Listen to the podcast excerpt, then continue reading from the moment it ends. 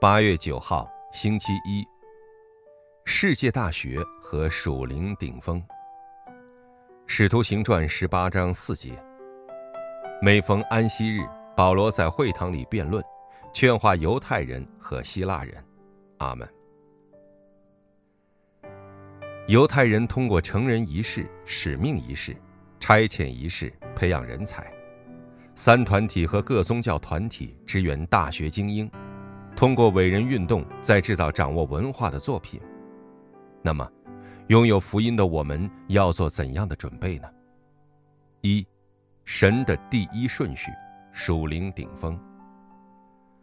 属灵顶峰看现场和分析的眼光会截然不同。圣经中的七名 Remnant 在面对家庭和教会的困难时，没有埋怨，而是求问允许那现场的神的计划，并做了祷告。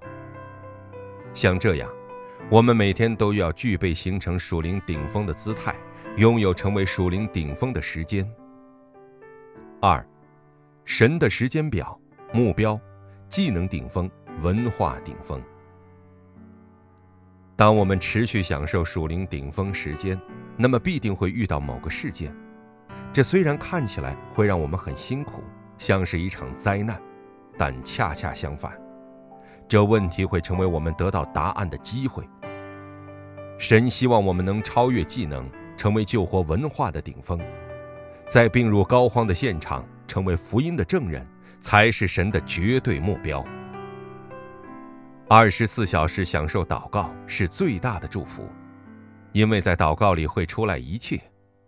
我们通过祷告得到五种力量，并跟随应许的旅程时，会作为世界福音化的工具。被神使用，